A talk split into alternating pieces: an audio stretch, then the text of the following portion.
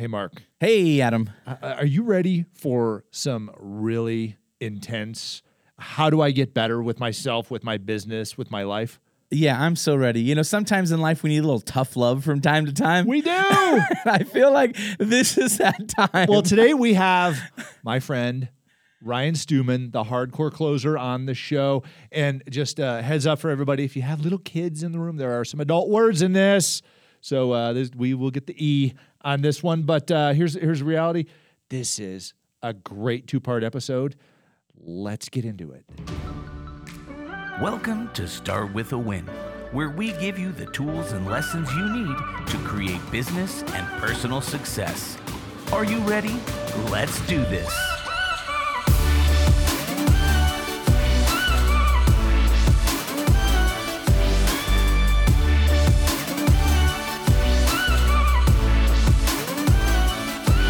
Hey, everybody, it's Adam Contos. Start with a win here at Brand Viva Media Studios. Yay! Woo! Hey, we got producer Mark in that studio. of course, it's your studio. Yeah, that's right. You're here. That's but hey, today we have Ryan Stewman. Ryan is a great friend of mine. He's known as the hardcore closer.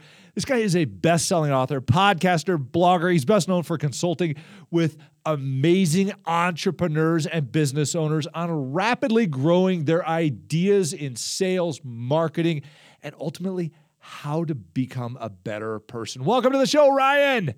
What's going on, fellas? Thanks for uh thanks for having me be a part of your show, man. I'm excited. Hey, you bet. This this is really cool. I've uh, had the opportunity to meet you through a lot of different major business masterminds, and I say major business masterminds because you deal with some of the top entrepreneurs out there in uh, not just the U.S. but people all over the world. I mean, it's people know who Ryan Stewman is generally. They know what you're about, but um, we may have a few derelicts out there in our audience that just might not quite have found you yet and change their lives. Can you give us a, a flyover? What do you do, man? I mean, you're, you're known as a hardcore closer. You help entrepreneurs build businesses, and you're really, really freaking good at it. Can you give us a flyover of your business? Yeah, so uh I feel like these days it's easier to say the few things that I don't do. I feel like, you know, it's like, well, I'm not a doctor or a rocket scientist or any of that, but um, I'm an entrepreneur. I own a, a, a a lot of businesses. I am an investor in even more businesses, but the main thing that I am known for and that I uh, run as far as the businesses is our Apex network.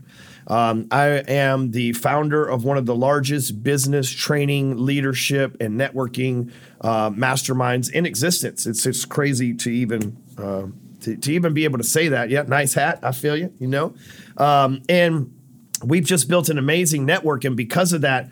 I've been able to invest in a lot of entrepreneurs' businesses. I've been able to meet contacts like Adam here, and uh, you know my my two second, three second story is I've had just about every hardship you can imagine in life, and I'm still here uh, on a on a pretty high end winning streak, and and I'm just trying to show the world what's possible. So. All right, so let's let's dig into that a little bit because um, you know it's interesting, Ryan. When we have people like yourself on the show, uh, they they just don't walk in and somebody hands them the uh, golden ticket to life. I mean, it just it doesn't happen. I mean, for anybody that thinks that's going to occur, sorry, get that out of your head. Unless you're this massive trust fund child, and you you might you know maybe you maybe you ended up this way. God love you if you did. But the reality is 99% of the people that really, really find satisfaction in, in their successes in life start with nothing or most often a negative sign in front of what they're doing and where they're from. So, um, can you give us a little bit of flyover on your your hardships that you faced? I mean, you, you've you know you got thrown in prison, you ended up broke, you had you got nothing, and now you're you're doing very well for yourself. Not just doing well for yourself, you're doing well for others because you're a contributor, a massive contributor to a lot of people's successes in society and you know helping folks. So, tell us about your hardships. Well, you know, if anything, I, I want you to hear this and know that that I, I'm an example of what's possible in America, and um, you can, you know, you can you can never say that I'm lucky because I have the receipts for everything that I'm about to share with you. Um, at age seven, I was adopted, At age 15, I dropped out of school. That would be in the ninth grade, meaning that I have an eighth grade education. That was the final level that I completed. Um, in my neighborhood where I grew up, the be- the first business opportunity anybody was presented with in sales was of narcotics. So I sold marijuana and cocaine. Um, at one point, I got arrested for selling cocaine and went and did two years in prison. Got out of prison and did my time day for day, two entire years. Got out of prison and went to work at a car wash because that's where felons go to work at you know places like car washes, and worked my ass off. And I had a goal in mind. Okay, I was stinking small, but I had a goal. My goal was to never go back to prison. And in order to stay out of prison, I had convinced myself that if I became the best freaking car wash guy in the world, then there would be, I would eventually own one of these things or run one of these things or something, and it would keep me out of prison. I had given up on money. I didn't want to, you know, I thought drug dealing was going to make me rich. I didn't want to be rich or any of that anymore. But somebody noticed me and gave me a chance. One of the customers gave me a chance and got me into the mortgage business helped me overcome some hurdles and everything else. Within a year of the mortgage business, within 18 months of being in the mortgage business, I'd made over $700,000. I learned how to invest in real estate. I bought a portfolio of 32 houses. Within three years, the police thought I was selling drugs and they raided my house. I am a multimillionaire at age 26, and the Allen Police Department raids my house thinking that I was selling drugs. I was not selling drugs. There were no drugs in my house.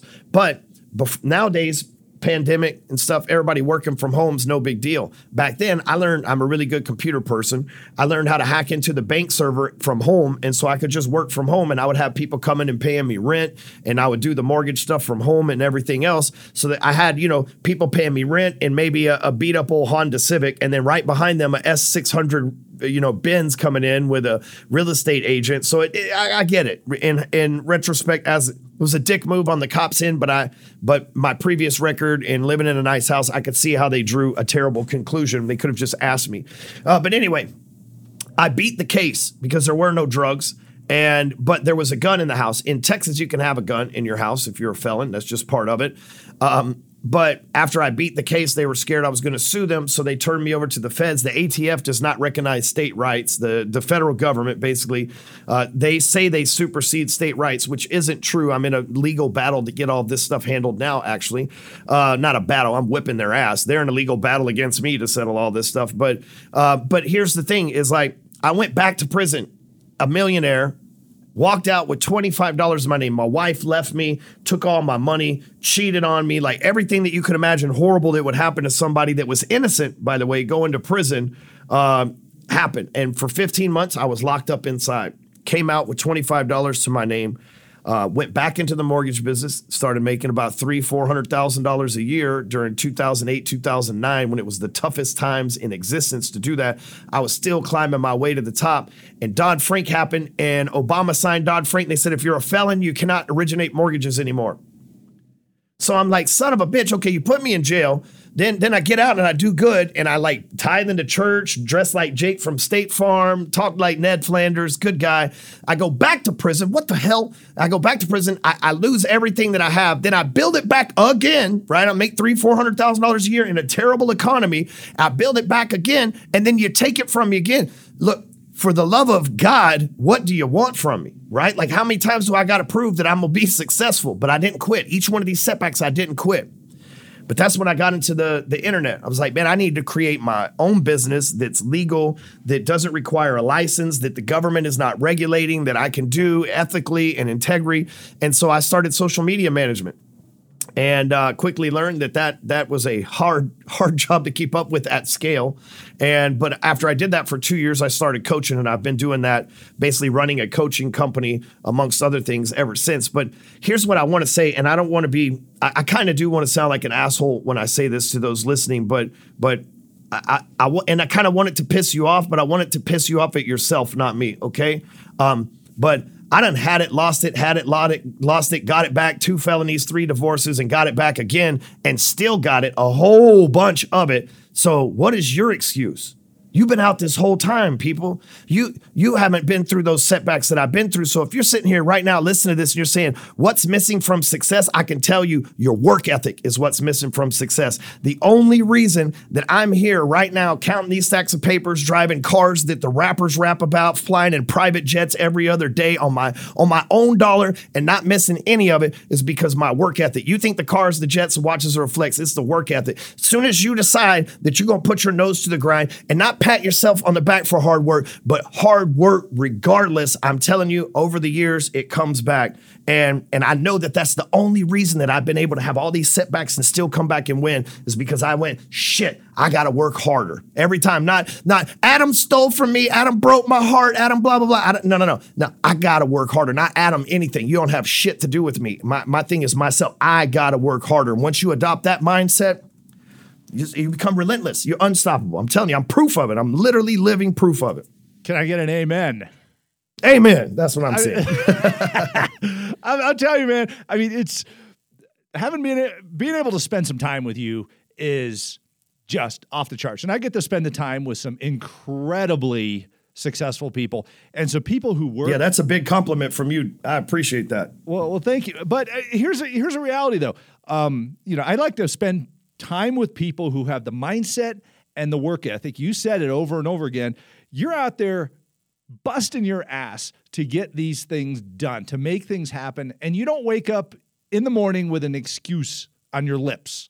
You're not getting up going, uh, it's raining out, or I don't feel like it, or I'm tired, or whatever. I mean, every time I, I see you on social media, and by the way, um, where can everybody follow you on social media? I want everybody to take a, you know, to make sure that this is in their social media feeds so that they can see what the heck you're doing because the content you're putting out is exactly in alignment with this and will help them. So where, where can everybody find you, Ryan? Uh, so on Facebook, it's Ryan Stewman uh, and only profiles with the blue check. If it don't have a blue check, it's either a fan page or, or something like that. But me personally, it's blue check. Same on Instagram. It's hardcore closer. The only one I will never DM you. I will never like hit you in the DMs and tell you to send me money or borrow anything from you. Like there's lots of spammers out there. Only the profiles with the blue checks. That's the cost of.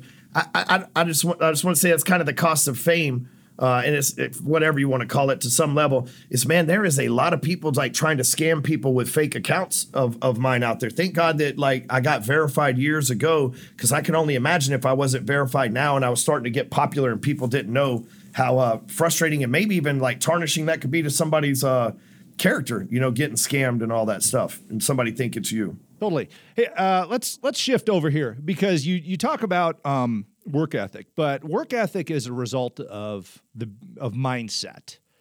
I mean, you you're you know you just don't wake up in the morning and go, I don't want to do this, and then put your effort into it. That's going to create the results. You got to want it, and you got to own it, and you got to go after it with everything that's in your heart and in your soul, and and you live this this mindset, this um, you know your your brain sends your heart those signals and and your heart validates those signals and sends them back to your brain and and goes back and forth and things like that.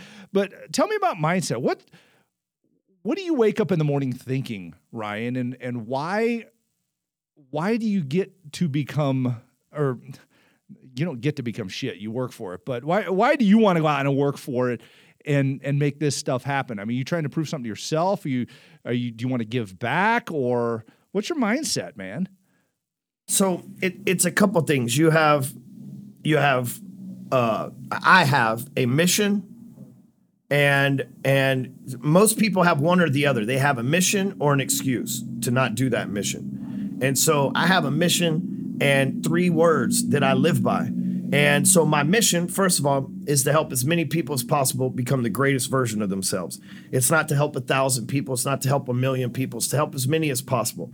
And it's not to become rich, it's not to become better family members, it's to become the greatest version of themselves. Because if we'll start with ourselves and make that change within, there will be change without. I promise you. I promise you, right? When people we need more people that I what I call the example, where people look up to people like you, Adam, and say that guy's an example of what's possible in America with a work ethic. That guy is possible, uh, an example of what's possible in America when you when you take self responsibility and you go take action, right? And so most people they don't have a mission You know, when I got out of prison the second time, my mission was to prove my ex wife and everybody who said that I was a one time successful person wrong. And that's that's a toxic mission. I'm just being honest, but it helped me get to where I had to go. And then when when it was taken from me in the Dodd Frank Act, my mission became like, well, I gotta I gotta figure out how to take care of myself because I'm tired of failing, right? And I, I still got to prove these people wrong. Once I proved them wrong and ran laps around everything, my mission became I need to help as many people as possible become the greatest version of themselves. I feel like every day I'm becoming a greater version of myself. That's what I'm in pursuit of every day, and it feels awesome. And I love my life, and I want to help people attain that feeling in their life. But I've got a mission. So first, you got to have a mission, and then there's three words that I live by that that anytime I don't think that like this morning I wake up and I don't want to do so I had to get blood so I couldn't go to the gym and I had blah blah blah and all these things I didn't want to do this morning but but I know that as part of my mission, I have to do these things, right? Going to the gym early in the morning, waking up 4:35 a.m. to go to the gym. I hate that shit, but it's part of my mission to become the greatest version of myself because I got to help as many people. I'm a person too, become the greatest version of my of myself. I got to go to the gym. But so these three words that I live by have the initials tattooed on my hand, and it's fuck your excuses. So anytime I'm thinking about not following through on my mission, anytime I'm thinking about a reason not to go do what I know I'm supposed to do despite how hard it is or despite how inconvenient it is. I got I'm I believe in this so much that I have it tattooed on my hand. And so does 90% of my employees, by the way. They have it tattooed on them somewhere too, because we literally live by this stuff. We have zero excuses and a million percent accountability to go where we're trying to go.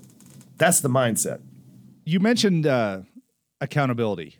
That word just jumps out every time you start talking. You talk about excuses, you talk about hard work, accountability. Um, do you think that is that what's missing from a lot of people is they refuse to hold themselves accountable or they don't have somebody else or I mean, how does accountability fit into what you just said with excuses?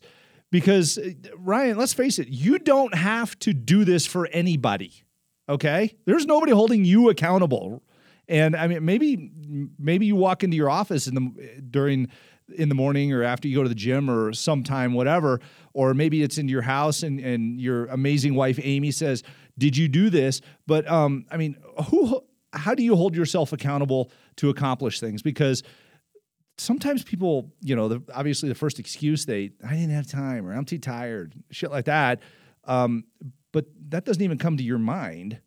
How do you how do you how does accountability boost you past this? And where do you get it? Well i'm accountable to god you know, it's that simple. I'm accountable to God. One day I'm going to have to go up there and He's going to ask me, Did I do the work despite? Did you do the work despite wanting to do it? Did you do the work despite what was good for you? Did you do what you were supposed to do all every time that you had a chance to do what you were supposed to do, even when nobody was looking? That's my accountability because one day I got to go up there and I got to be an example, not just here on earth, but I got to be an example in an afterlife too. Right? Like that's that's how deep that I'm thinking. Like I, I want to like what good is it if I prove, and, and, you'll never know, but what good is it if I prove everything's possible here on earth, but I end up spending eternity in hell? Now, that would be really inconvenient and weird, wouldn't it?